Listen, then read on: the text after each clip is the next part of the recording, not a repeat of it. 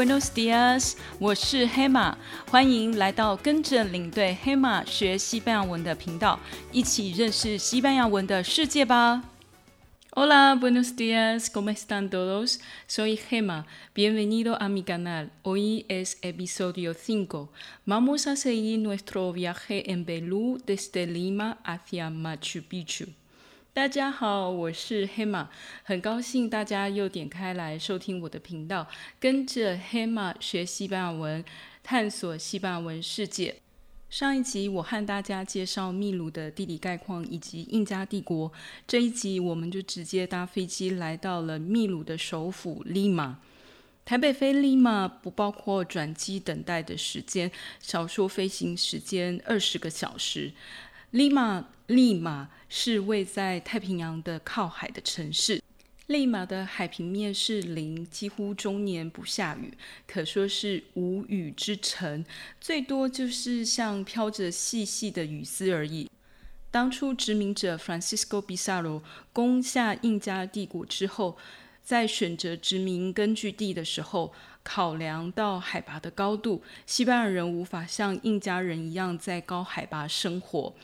这里有一个题外话，曾经有学者做过研究，住在安第斯山脉的原住民确实他们的肺天生就比住在利马居民的肺还要大，所以呢，体内的含氧量也比平地人高一点点，比较能适应空气稀薄的高海拔。好的，我们回到了利马，Francisco Bizarro 认为要选海平面低、靠海边的城市。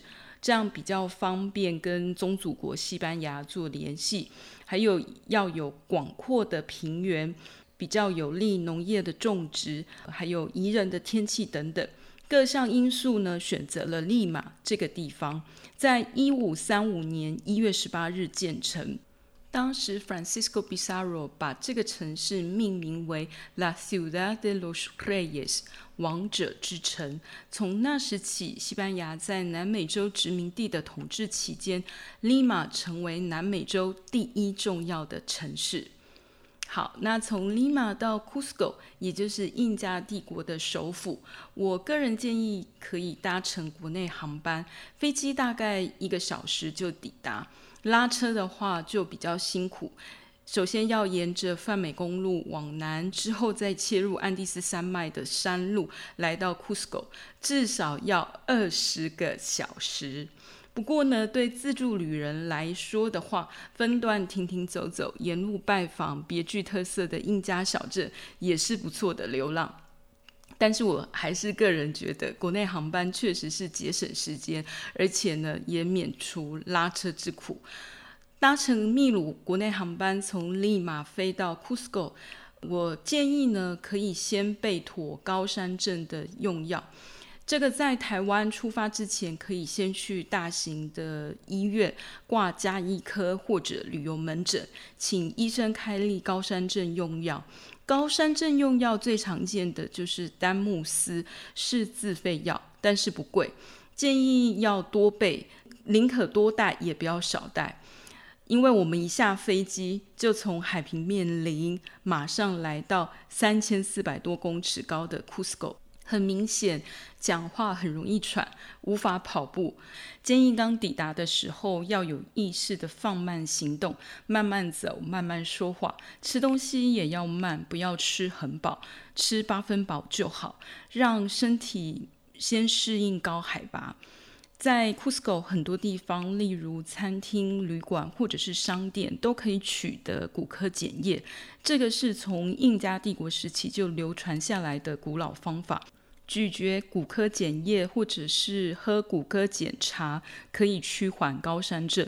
不过要郑重说明哦，离开秘鲁时，所有有关骨科碱的茶叶或者是晒干的叶子都不可以带出秘鲁，否则会被以携带毒品而被海关约谈哦。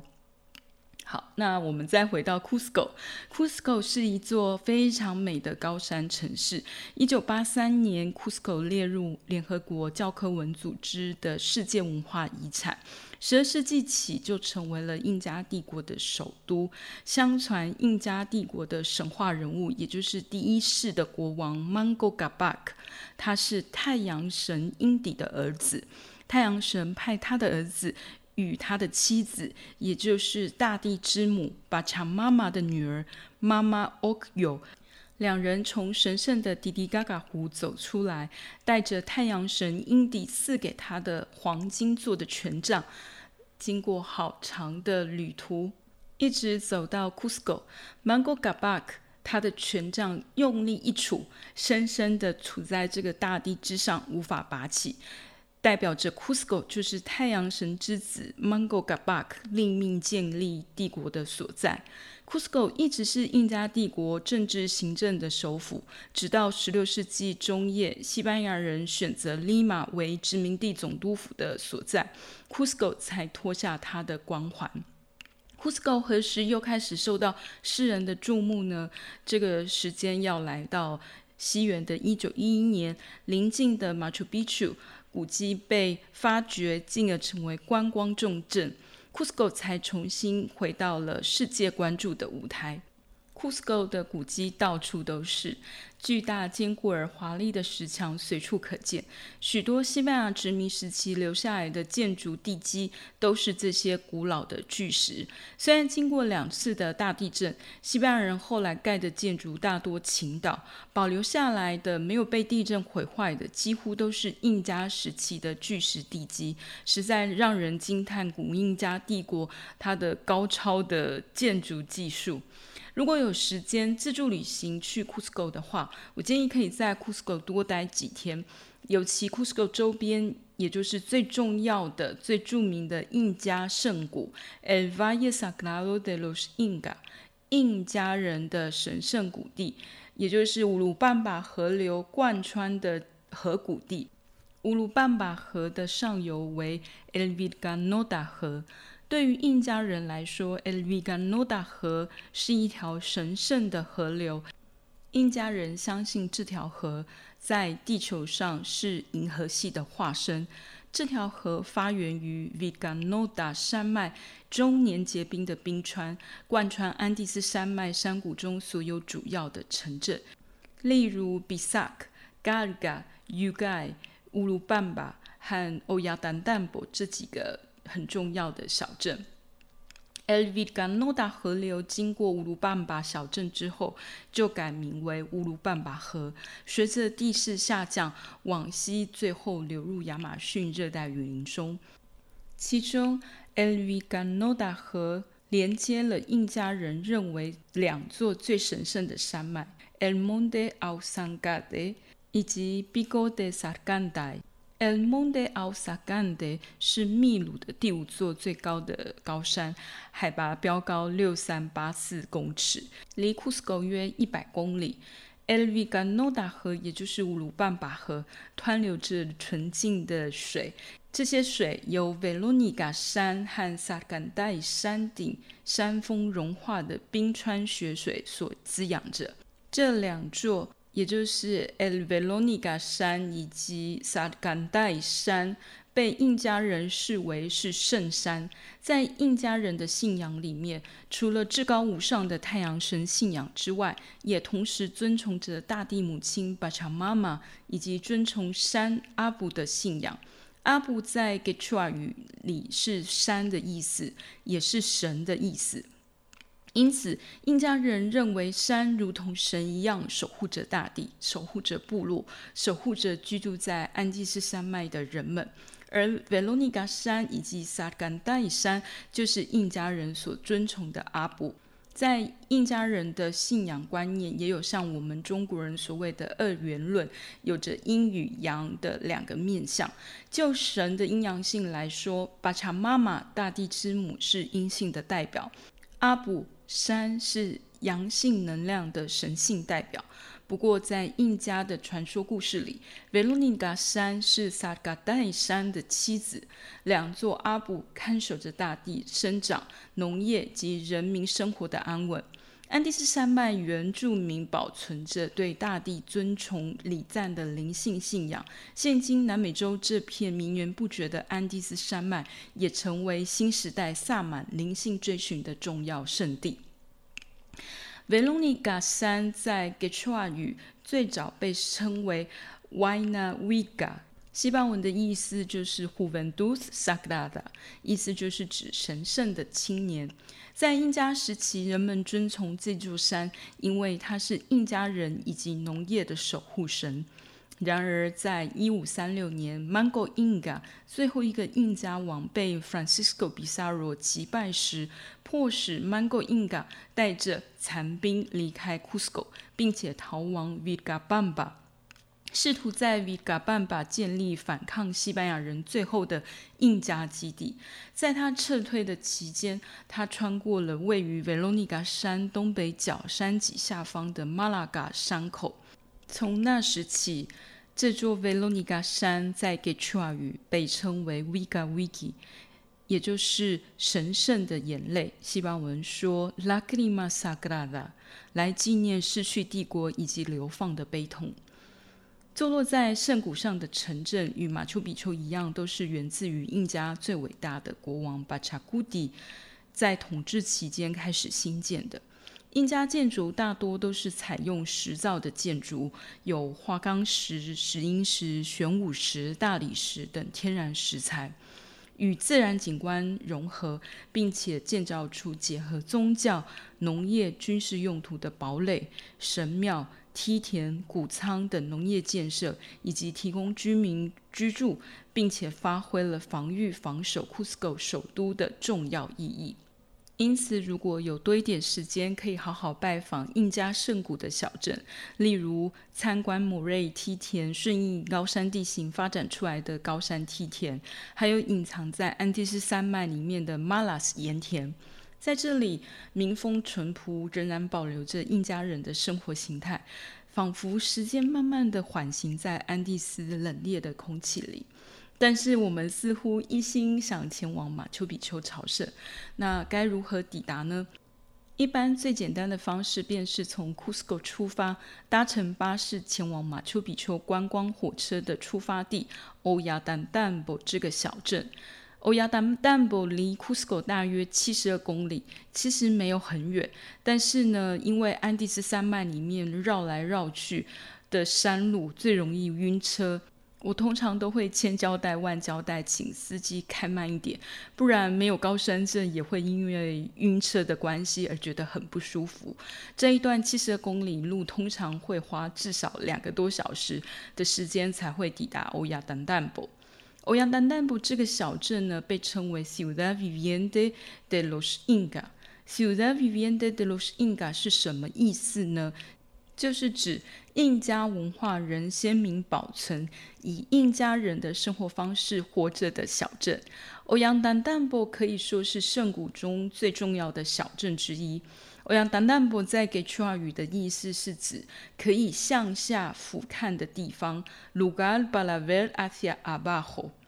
而 Tambo 也有意思是指 ciudad que brinda alojamiento, comida o consuelo para los viajeros。也就是指提供旅人住所、食物和休息的地方。从这几个意思，我们就可以明了，欧阳达丹博在印加时期地理上都有着举足轻重、防守 Cusco 的防御价值，并且同时在宗教上、农业生产以及储存粮食等等，都提供 Cusco 强大的前线支援。欧亚丹丹博也有一个很凄美的爱情故事，后来改编成秘鲁给切尔文学里面很有名的戏剧。传说呢，欧亚丹他是一个平民出身的战士，因为战场上表现优异而受到印加王，也就是最伟大的国王巴查古迪特别的召见与赏赐。他才能够在王宫中与印加王的女儿库西阔有公主相遇。两人一见钟情，但碍于血缘的关系，王室不能与平民结婚。尽管如此，爱苗还是在两人心中不断的滋长。欧样的还是勇敢的向巴查库蒂印加王表达了想娶公主的决心。印加王知道后大为震怒，并且试图的拆散他们。印加王将公主送到了太阳真女之家来惩罚他的女儿。一旦被送进去，终身就不可以结婚，以贞洁之身来侍奉太阳神。深爱着公主的欧阳胆决心反抗巴查库蒂，引发长达十几年的激烈对抗。但这一段爱情而起的内战，随着巴查库蒂印加王的驾崩而画下了休止符。欧阳胆终于能够再次与库西库有重逢，而当这位公主从太阳真女之家走出来的时候，已经有了两人爱的结晶。公主诞生了伊玛苏玛克。大家可以想一想，在太阳真女之家怎么可能怀孕？而且也相隔十几年没跟欧阳胆见面。这意思呢，也意味着这个小孩是神赐予的孩子。后来，印加人就把欧亚胆军队所驻扎的这个地方称为欧亚胆胆堡，以纪念欧亚胆的勇气，为了爱情奋战到底的精神。当然，这个只是后来人们人们津津乐道的传说故事，诉说着凄美禁忌的印加爱情。当我们抵达欧亚胆胆堡的时候，一定要去的就是太阳神神庙。它可以说是除了 Cusco 之外最大的太阳神庙，由一百五十个巨大巨石砌成的阶梯建构起，看起来像是金字塔般雄伟的石造神庙。很可惜的是，几乎都被西班牙人给破坏光了，只留下最顶端六片巨大的石块矗立在那里。每一个石块呢，重达一百五十吨，而且呢，这个花岗石的石材只有距离四公里外的另外一座山头才有。因此，如何搬运以及完美无缝的结合，伫立在神殿之上而屹立不摇，这的确是伟大的工程。参观完太阳神殿之后，神殿的周围有许多纪念品的小摊贩，也可以在那边慢慢的逛。吃个午餐之后，再搭下午三点半出发的马丘比丘观光火车前往热水镇。观光火车呢，从欧阳胆胆堡出发，沿着安第斯山脉蜿蜒挺进，大概一个半小时就抵达了热水镇阿瓜卡利恩德。阿瓜卡利恩德热水镇是唯一进入马丘比丘的入口站。西班牙语里面说阿瓜卡利恩德，阿瓜是水的意思，卡利恩德就是指热的意思。热水镇依傍着乌鲁班巴河，这条河真的有天然的地热泉，所以当地人才会把这个地方命名为阿瓜卡利恩德。不过，在行政的规划，现在已经更名为 Pueblo de Machu Picchu。Pueblo 是镇的意思，Pueblo de Machu Picchu 就是指马丘比丘镇。不过，我们一般还是会叫 Agua Caliente。所有进入马丘比丘的旅客，一定得先来热水镇，才能搭乘呃专属的园区巴士进入马丘比丘。借由马丘比丘的观光人潮，也带动起这个小镇的发展。因此，在这个地方，旅馆、餐厅、纪念品店等等应有尽有。独家营运的观光巴士呢，从热水镇出发，载客前往马丘比丘。至小客车都不可以进入，不然就是得徒步前往。也可以进入马丘比丘，只不过走路的话，差不多要走两到三个小时。坐巴士从热水镇到马丘比丘。大概三十分钟就能抵达马丘比丘的园区入口。从库斯科海拔三千四百公尺来到了热水镇二零四零公尺，整个人呢可以说是重新活过来，轻松许多。所以说，如果吃高山症的用药还是不能缓解高山症的话，那唯一的方法就是赶快下山。最后呢，我们快要抵达马丘比丘，不过呢，时间的关系，我们还是得把马丘比丘放到下回继续开讲。因为这沿途有好多好多值得诉说的印加古老故事，还有我每次要讲到马丘比丘，时间就差不多到了。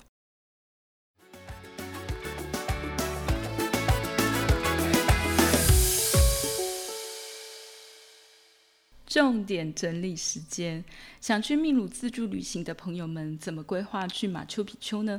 我在这里整理一下给各位。首先，台北飞利马。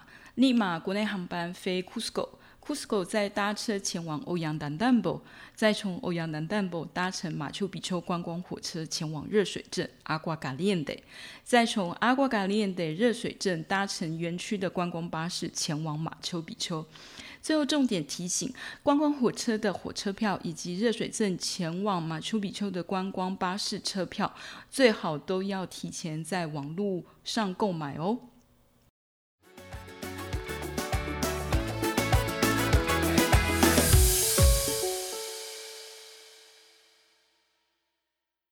我回顾了一下今天的内容，反而印加帝国的首府 Cusco 快速带过。